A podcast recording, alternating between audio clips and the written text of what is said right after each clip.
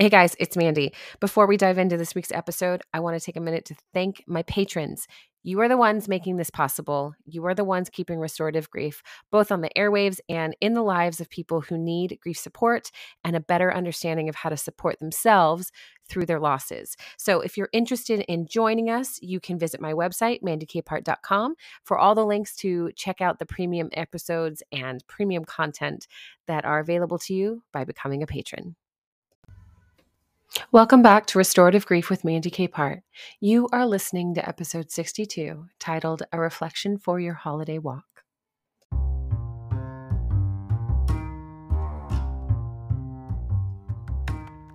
It's a major holiday in the US today and around the world, and whether or not you celebrate the season, you can listen to this episode with an open mind, heart, and spirit toward connection and restoration for yourself.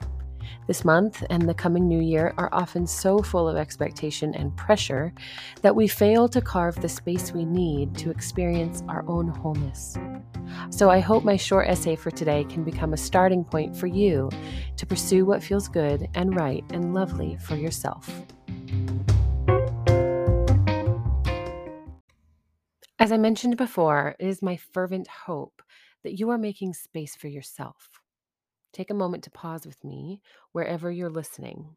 Before you cut your next vegetable, move to the next basket of laundry, or return your next text message, let's decide if this is a moment that you can actually go for a brisk walk.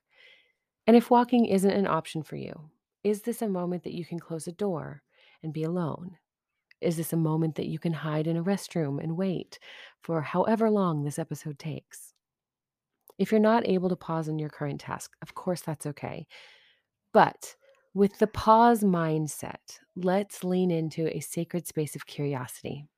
As you know, today and the rest of this year are loaded with expectations and responsibilities. In the heart of traditions, we will often compromise our own needs and wants for the overall peace of the season, even if that sacrifice brings something that feels nothing like peace to us.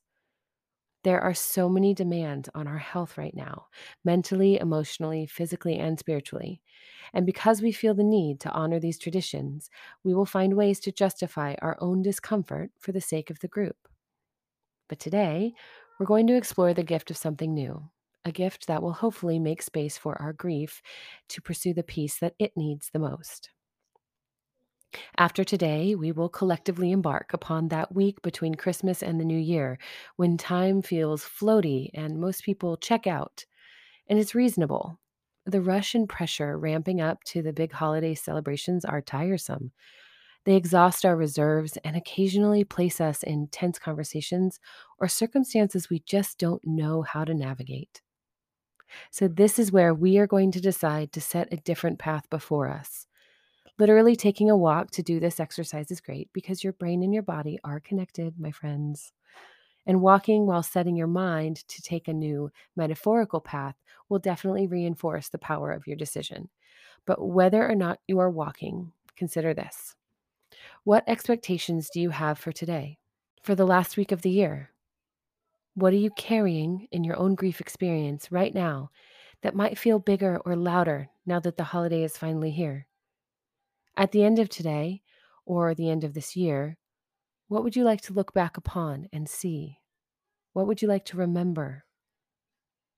What would peace in this season mean or feel like to you as the year wraps? Please don't feel like you need to answer all of these questions or sit down with a journal. And you definitely don't even need a clear path forward by the time you're done listening here. While I could offer a tool for you to sort these ideas, I'd rather just share with you something very meaningful for me that may help you feel a little bit more peace right now, even as your thoughts are swirling about those questions and what peace could mean for you. So, this passage I'm about to share is from a book of blessings called To Bless the Space Between Us by the late Irish teacher and poet John O'Donohue. Whether or not you find yourself to be a spiritual or religious person, this poem is meant to invite you deeper into the reckoning of the tension of the in between. I think that's why everyone's so uncomfortable with this next week coming up because it is an in between. It's a liminal space. But we grievers are familiar with those liminal spaces, aren't we? So, whether your in between week includes actively grieving or reckoning with old wounds as they arise, I hope you'll allow these words to stir peace within. This piece is called At the End of the Year. The particular mind of the ocean, filling the coastlines longing with such brief harvest of elegant vanishing waves, is like the mind of time opening us shapes of days. As this year draws to its end, we give thanks for the gifts it brought and how they became inlaid within where neither time nor tide can touch them. The days when the veil lifted and the soul could see delight, when a quiver caressed the heart in the sheer exuberance of being here. Surprises that came awake in forgotten corners of old fields where expectation seemed to have quenched the slow, brooding times when all was awkward and the wave in the mind pierced every sore with salt. The darkened days that stopped the confidence of the dawn. Days when beloved faces shone brighter, with light from beyond themselves, and from the granite of some secret sorrow a stream of buried tears loosened. We bless this year for all we have learned, for all we've loved and lost, and for the quiet way it brought us nearer to our invisible destination.